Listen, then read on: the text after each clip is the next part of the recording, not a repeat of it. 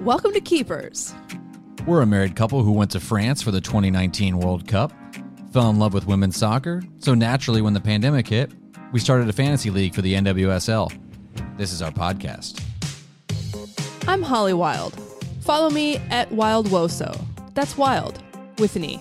And I'm Jared Gilkerson. Find me at Jared underscore radio and follow us at Keepers Podcast.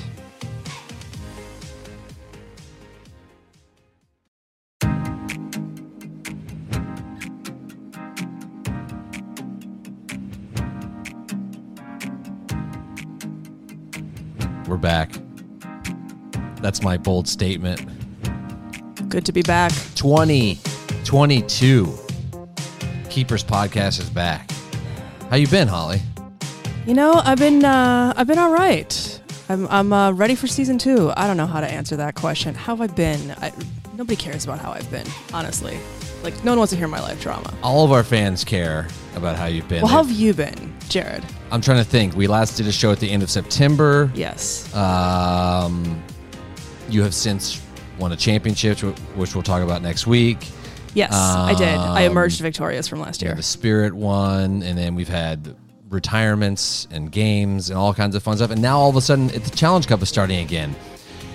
But as our listeners know, um, this show uh, we usually start off the first 15 minutes or so with you know more serious topics and more relevant topics in the world of women's sports, specifically women's soccer. And so after you and I went off, had our last episode last year, there were a lot of um, stories. Very important to the NWSL, important to women's sports, and important to the league. yes. So we are, yes, a fantasy soccer, women's soccer podcast, uh, specifically for the NWSL. But today's show, we thought we would be shortchanging our listeners if we didn't address, you know, the multiple elephants in the room. yes. We felt that we needed to do a "Here's what's fucked about what happened" podcast Yeah. prior to starting the new season. Yeah, for sure. So let's just get right into it. Um, last year, you and I, it, it kind of all started with the Sarah Gordon racial profiling uh, issue back in April. Um, then there was the Farid Benstiti resigning for an OL Reign in July, and so once the summer started, it was. Then you had uh, Alyse LaHue contract terminated by Gotham. Then you have the Washington Spirit laundry list of uh, Richie Burke, ownership disputes, uh, COVID, lots, lots happening there. Um, Racing Louisville head coach Christy Holly terminated for cause. Paul Riley, um, Courage head coach, accused of sexual coer- coer- coercion and uh, emotional abuse. Then you know Lisa Baird, the commissioner of the NWSL, stepping down. Chicago Red Stars coach Rory Dames resigns prior uh, prior to um, um, verbal and emotional abuse allegations. You know, uh, hours before. So that's a huge list. So you and I, we were around April through September, and we touched on a lot of these. But um, I thought we should we should just start with Paul Riley Yeah. in North Carolina because that was gigantic, and um, I'll pull up who reported on it because that was a giant story. So Meg Linehan. was it Meg Yeah. for the Athletic? So huge story from Meg Linehan. Did the expose. Yeah. And if you haven't read it, read it. I'm sure if you I'm sure you have if you're listening to us now. But so a head coach for years at the Courage accused of uh, sexual coercion and uh, uh, emotional abuse. Um, Holly, I mean, we've read all the allegations from a plethora of players. Um, where where do we start here with this? Well, I think we start with uh, an acknowledgement um, to Sinead Farrelly, to Mana Shim, to Kaiya McCullough uh, for coming forward and with their stories, and for for all other you know victims and survivors for coming forward with their story. When someone comes forward with a story of trauma, they have to live relive the story to tell it, and so they're paying the cost over and over again, and that's a a brave and terrible thing to do. And I think we start with that acknowledgement. I also think we acknowledge allies, um, national team players, Megan Rapinoe, Becky Sauerbrunn, Sophia Smith, Sam Mewis, Lynn Williams, and all of the other players in the league that spoke up, and most particularly Alex Morgan, who uh, had has been a, a you know brave in lending her her star power and putting that on the line in support of this investigation. Can I chime in there real quick? Yeah. I mean, her her speaking up is, in my opinion, the one of the biggest reasons that Lisa Baird is gone as commissioner of the NWSL. Well, she busted her completely. Yes, because you know Lisa Baird Twitter. saying that These were new allegations. new, and then a few people did speak up and say like I think Meghan Klingenberg might have spoke up and said there's nothing new about this, and then of course Alex Morgan's like, listen, I helped these players with this, like writing a letter to the league. As a teammate Yes, and player under coach Paul Riley at Portland Thorns in 2015. yeah, and then there's the letter to the league, you know, co-signed by her in April, Right. before the season. Yes. so months before everything came out. So Lisa Baird's gone. Like that, that boot, you're done. And especially when you have the biggest name players in the league calling But that was just out. an yeah, that was an an elegant, brilliant, Yes. and concise way to do that. yeah, that, well said. Yeah. So I just I had to chime in with that. That was a giant reason. It's just like the whole league tumbled, and it they sh- it should. Yeah. Yeah. So I mean, continue. Yeah, I think you had some more thoughts or no on that. I have more thoughts, but I'm going to tie it in a bow once we talk about what happened at Chicago. Okay. I think I don't want to deep dive into this. I think that we can't say too much more than what was said. I think that the sexual coercion and emotional abuse was appalling and I don't know how much more I can comment on it than that. Well, it's it's disgusting. Like, and it's it's, but it was so eye opening because as a fan, okay, I'm coming. I'm gonna go with coming from my point of view here. Like, I'm a I'm a person who has watched a lot of sports, and it's very rare unless you you know what we had happen in the NHL this past year with one of the players saying that he was sexually assaulted by a, a, an assistant coach, and it just doesn't happen where in men's sports where they, either they don't speak up a lot about it or it's not happening as as often. Um, you know, it, it's we could go down that rabbit hole, but it was so eye opening to me that to know that there's this years of alleged abuse from one person, and we're going to get into Rory Dames as well. And I'm, I think we'll move on to that one because I think you and I have points that point back to both of these. But this one was the biggest. I w- my jaw uh, uh, jaw dropped. It was it was it was like really, like how does this happen for this many years and and um, people that are owners of teams and commissioners of leagues? It just and it doesn't nothing comes of it. It's crazy. I want to dig into that a little bit because I had the same reaction of really, how does this happen for so many years? However, I think I am. I, I think that that is a natural human reaction because it's so appalling and so evil and so wrong. However, I don't think this is. I- I think that your perspective coming from somewhere where this is not talked a lot about, and you're thinking, you're feeling like this is. Uh, you know, a little bit surprising, right? I don't think it's surprising. I think it's par. I think it's endemic. And You mean for women's sports or yeah, athletics? Yeah, I do. I think it's endemic and I think there's there's abuse of power all over sports and coaching, but I think there's a, another layer that's layered onto that that's sexual misconduct and abuse of power and and it's sort of and this I'm looking I'm struggling to look for the words. It's, um this level of perversion that's rooted in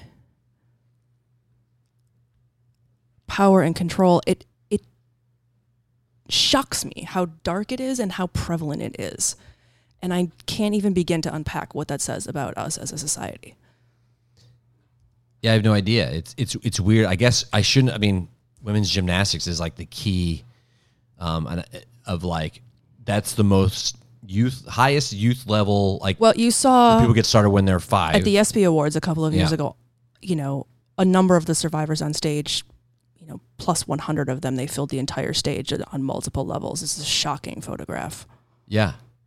And you know, I, I'm trying to wrap my head like my dude brain around it too, because like you're saying it's par, which I believe you, and it's just crazy how we come from two different sides of the street where it's not on how we feel about it now, but how we got here and how long this has been occurring and how surprising it is. And I think the biggest, the most shocking thing for me is to hear grown women talking about it. Not, not saying it's okay, but you see gymnasts who are like, "Oh, well, they're in the like they were in the Olympics when they're 15, and there's some perverted coach on a team, and you go, it's disgusting." And but they're all young women when they came when when it came to light. But when you hear these grown women talk about through youth soccer, this coach did this or that coach did this, and it's they've had a level of control over my career since then. And this kind of goes into the we go right to the Rory Dames. So Rory Dames, Yep. after they play the championship game in October and lost, um, literally like the next day, uh, he uh, resigns. But then the next day after that, uh, it's it's oh, uh, or I think it was a few weeks after actually. Uh, Dames is accused of verbal and emotional abuse, and then we go right down this same rabbit hole of, you know, you had Abby Erceg and Melissa Tancredi. They they addressed the allegations, and the NWSL, NWSLPA was all over it. Current players are all over it. Even big time players like the one that stuck out to me was Lindsey Horan talking about how um, uh, when she played for um, who's the general, who's the coach for the OL Reign uh, Ben Benstiti Ben Steedy that she was verbally abused, Body shamed. ab- body shamed, Yeah. and thought about quitting. Like one of the best players in the world, and so you get more people coming out, um, and then it eventually leads to sexual misconduct in youth soccer, and that didn't come out till February. So you get October to February where you think you get ju- you get emotional and verbal abuse, and then it leads to right back to where we were with Paul Riley, with this starting with youth soccer and people that have played for him for years and feeling a sense of control. What did you? I, Did I you mean, I'm, I'm feeling a sense of enragement right now. Like I can feel it bubbling up in me. I, I want to break down a little bit the.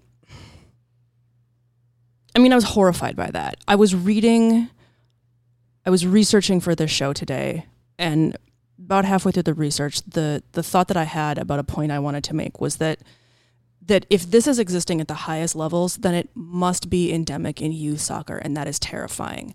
And I had not gotten to the reports on Rory Dames and and the you know sexual misconduct and coercion reports that came out in February, and that just you know I was like,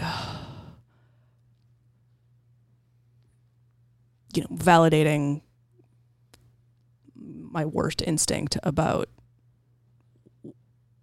how you know the the level of of um how far this is permeated i guess The is, is one way it. to say it. Yeah. The roots of it. And i think um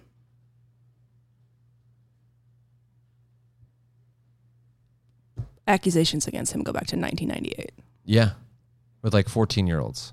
yeah. And it I know, I know this is it's such a shitty subject but like what we're looking at here it sounds like through these allegations is that these coaches get a level of control so it's it starts as just what can i do to control you as a player maybe let's say it's i don't know i'm just guessing but like so it starts as like what is this there were players saying now they they wouldn't tell coaches what they like to do or what their passions were because they didn't want the coach using it against them later on. Which is like I've had we I'm sure you and I've had it's both emotional and manipulation and abuse I'm sure you you and I have both had coaches that will be like, you know, tough love and da da da da. But this is so far beyond where it's like, oh, I you know I, I just I don't know I have no level of compa- comparison of say it's like you have a coach that uses something you like to do, whether it's you're you're getting, you know, you've got good grades in this class, or you you like you like to do this in your spare time, and it's like we're going to use this against you, but very manipulative, like very a very deep seated way to get into these players' minds at an early age, where they think yeah, it's I mean, normal. I saw it. I saw it in junior high school at like our, you know, low level junior high sports teams. Do you think it has to do with? Is it having men as coaches in women's sports? Like you know, because like we've seen like with the gymnastics team that it was a a problem for. It was a problem with that with you know I'm not going to name names, but it was like a you know a husband and wife team. Um, I mean, it seems to me that most Here's of the problems have come has to- from dudes coaching. You know, at the youth level. But I'm not saying that if Yes, you're a dude and- coaching. I want to. This is what I think because I, I was thinking about, you know, something, some point to make to add to this conversation, given that a lot of this news has happened over the over months, and this is the point I want to make. Yes, we've fired the coaches. You know, hopefully we've permanently removed their coaching licenses. However, all of the people who still yes, we fired Lisa Baird and we fired general counsel for the NWSL. But all of the people who made those decisions, with one exception, are still in place because the reason that this is systemic is ownership. It is money. It is who controls the money controls the power. And we have to take a look at ownership. Like let's take a look at the Red Stars ownership. Arnim Whisler, who couldn't be bothered to comment on Rory Dames. He sent a mass Yeah. text to his former players saying, I'm sorry I didn't know about this. Even though evidence shows he's known about Rory Dame since 2013, at least, because that's how far back we can trace players asking for trades. You know, Christen Press complained about this in 2014. But he said, I didn't know about this. And he didn't publicly comment on this whole issue until sexual misconduct at the youth level came out in February. So we know that's only a PR move because someone said you have to look apologetic about this. Uh,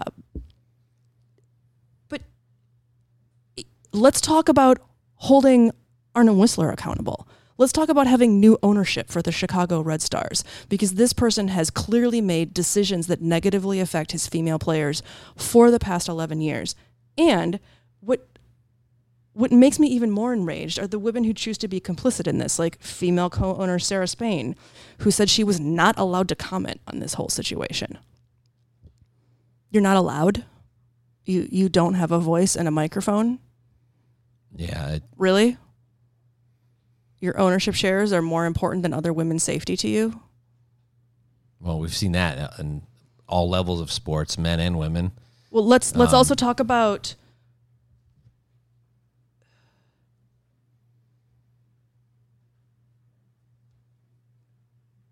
Stephen Malik, North Carolina coach, who clearly knew about the investigation into Paul Riley when he was at the Thorns in 2015 and decided, oh, he got cleared. We'll take their word for it. Let's hire this guy. Well, there. Talk about Portland's Merritt Paulson, who fired Paul Riley, but didn't publicize why, allowing him to get another job elsewhere, and then decided that he would reinstate President Gavin Wilkinson after a thorough investigation at the Thorns. What does thorough mean? Dotted our I's and crossed our T's. the, the biggest. Oh, sorry. This is the important thing here. These are the people that need to be held accountable next. These should be the next people up on the chopping block. Well, we saw who got chopped. In, Yes. Wa- in Washington. Yes, this is one bright spot. And that was a, such a saga. It's such a mess. Like Burke, you know, all the it was just it, it went from Richie Burke going, you know, the team missing games because of COVID, which was another d- drama. I'm not even going to get into that. There was such a deep. There were so many deep seated and you know towing the line of racist allegations between that. Um, NWSL investigating Spirit's old boys club. You know, Spirit fans calling for Steve Baldwin to sell the team. Michelle Kang, who was a minority owner, uh, wanted Baldwin to sell the team. Then players, you know, like Jenna Hellstrom, you know, saying she was verbally abused by Richie Burke, and so now the players were coming out and saying, And then he doubled down and called her a cancer in the locker room after Richie she did? came out with those Oh, allegations. that's right. Yeah. Yeah, great. Well, I mean, he's going to defend everything till he's, you know, till the end here because that's he's just dug in. Well, he just proved her point. right, you're right. That's a good point. Um, then Steve Baldwin in October stepped down as CEO, but he still owned the team. Um, you know, Larry Best left as team president, so that was seemed like a win. And all this, while all this is happening, uh, you know, Steve, and then there was rumors that Steve Baldwin moving forward, selling the team to Todd Boehly, and then Michelle Kang finally assumed majority ownership in February. Um, So I'm thrilled that Michelle King is assuming majority ownership. I think, I hope that we will see between this team and some other teams when there's a majority female ownership, if that makes a difference, if leadership makes a difference. I think there's more to do because the federations have to be better. They can't be afraid of the owners for covering this up and they have to be better in terms of leadership themselves. You know, USSF, be better. U.S. Soccer is launching an independent investigation into this. Well, th- they were the ones who investigated Paul Riley in, in 2016. well, that's who Christen Press went to. Yeah. They say they had the have new leadership since 2020. Mm, we'll see. Well, Cone, FIFA Cone launching won. an inve- independent investigation into this, that just sounds like they're trying to look like they're important. FIFA, until you give equal prize money at the women's and men's World Cup, nobody wants to hear about your independent investigation No into gender related sexual misconduct. Yeah. Come on. Yeah. Um, I'm, this is Jared going to be glass half full. I'm, if, you, if you don't mind, I'm going to spin it here because as a fan of multiple professional leagues for three decades plus, I have never seen so much vocal player advocacy and such uproar that has actually made change except for now what's happening in the NBA. And I put the NWSL and the and the NBA honestly on equal footing. I put the NWSL a little higher with they've accomplished more because they're a young league. I brought this up before where the NFL is so deeply rooted having bad, you know, bad morality with players, owners, GMs, presidents, fans, whoever for decades. But this league is a decade old, and the players and the fans are not allowing this to happen. And I've never seen the NBA, Donald Sterling, owner of the Clippers. Players were like, we ain't, you know, we're not playing. Like there was a playoff game, and it's like they were going to boycott the game, and and uh, and and then he was he was done. He he was he was owner of the Clippers for decades, and because the players spoke up, he's gone. And then there's you know all kinds of allegations, and that doesn't happen. Like the NFL, the owner of um, the Washington Commanders, uh, he's been there forever, and there's allegations, you know, for sexual assault and the, the the cheerleading problems that have happened with that team. He's still there. It's been going on forever. I really still don't think. Now I know you said there's plenty of owners that are still here, but it's not as deeply rooted, and it's refreshing as a sports fan to finally see something happen when fans and players and GMs in some ways or majority owners speak up and things actually happen. You know, like Roger Goodell is still the commissioner of the NFL. He's had all kinds of issues. People going, why are you suspending a player for eight games for some kind of, uh, you know, let's just say, so I'll just say some kind of criminal activity. But then you're, you know, like say, let's say there's some kind of uh, sexual assault, or let's say there's um, Domestic abuse. domestic charges. abuse.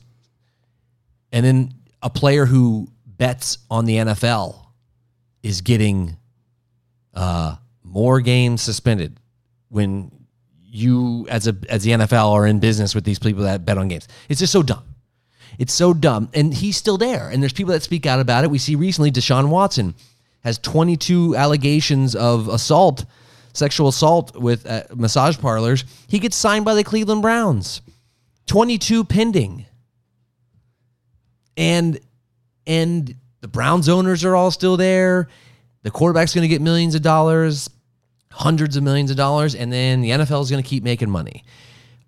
But the NWSL is so refreshing because I can watch this league grow every year exponentially in every way morally, player salaries, uh, fans, teams. I love seeing this league grow, and I see a lot of positivity coming out from this ugly hell of a 2021 because there were plenty of positive stories, which we'll get into because we are a fantasy podcast. You know, we're, we're going to talk our ears off everyone about the great players. But right now, this is the ugly about the league. And I see light here. I really do see light at the end of the tunnel. And I'm proud of what the great backbone of this league are the players. When your problems are players and owners and GMs, you got an issue as a league. But when you your players like the NBA and like the NWSL are strong and they all stand with each other and they back each other up, you can get stuff done. And then you've got strong a strong fan base. And the and the league is growing. And now you've got a, a huge spotlight in Southern California with giant celebrity owners. And it's I this league is just on the cusp of blowing up. And get the bad seeds out of here. I, I really think I'm I, am i am really hopeful that it's going to happen. Well, I, I appreciate that analysis. Let's see. Let's see what uh, this delinquent, deficient, wanting to be complicit in abuse and not having the, you know, moral backbone to come forward and hold people accountable ownership. Let's see if you know, if if the fans in Chicago can do what the fans in Washington did and get rid of their ownership and have the team sold to someone who could be a better leader. Let's see. Could happen. I I appreciate your point about players and fans having a, a real voice and a, a real ability to shift momentum in this league. So Yeah. And now you got a new commissioner. Let's talk about that. Yeah, Jessica Berman, new commissioner for the NWSL. Mm-hmm. Um,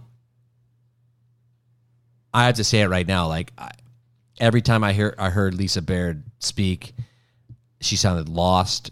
I didn't. She seemed like a a very odd representative of the league, and I know she came in at a weird time with the pandemic and everything, but I just didn't think it vibed. And then when everything came out with her pretty much lying allegedly uh, on social media about what they knew, um, and when your most popular player in the world, may potentially, or one of them calls you out, you're gone. I like that they're getting someone who has, you know, Berman was at the National Lacrosse League, and then she was 13 years at the NHL.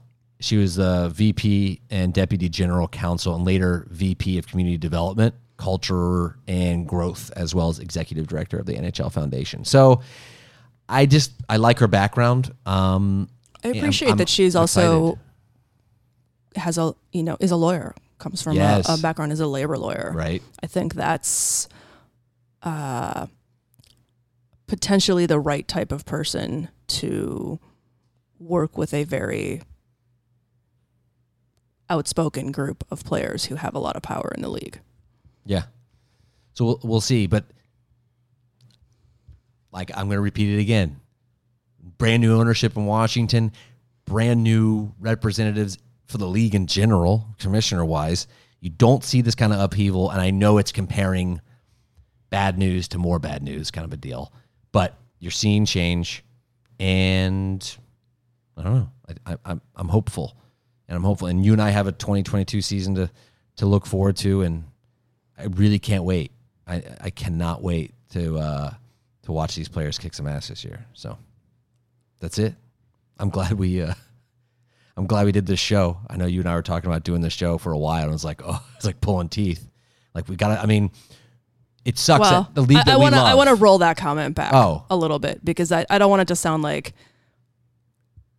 it's it's a bummer for us when what we're talking about is some real traumatic experiences that other people went through. Not at all. That's I just meant it's hard to get in front of the mic and go, okay, we have to talk about this league that we love and the million bad things that went bad with it last year. So that was uh, it's it sticks with you for the Yeah. rest of the day. Yeah. But uh, yeah, it's um, I'm looking forward to this year, and uh, that's it. Well, I want to put a bow on this by saying that it's it's worth being proud of for all of the people who came forward and all of the people who spoke up. And I think that there's power and there's positivity in that. And as much as I uh, am disappointed and grieved by all of the things that happened and as enraging as it is that it was allowed to happen i think i feel hope because of the the unity and the support of the women's soccer community for their colleagues and for the players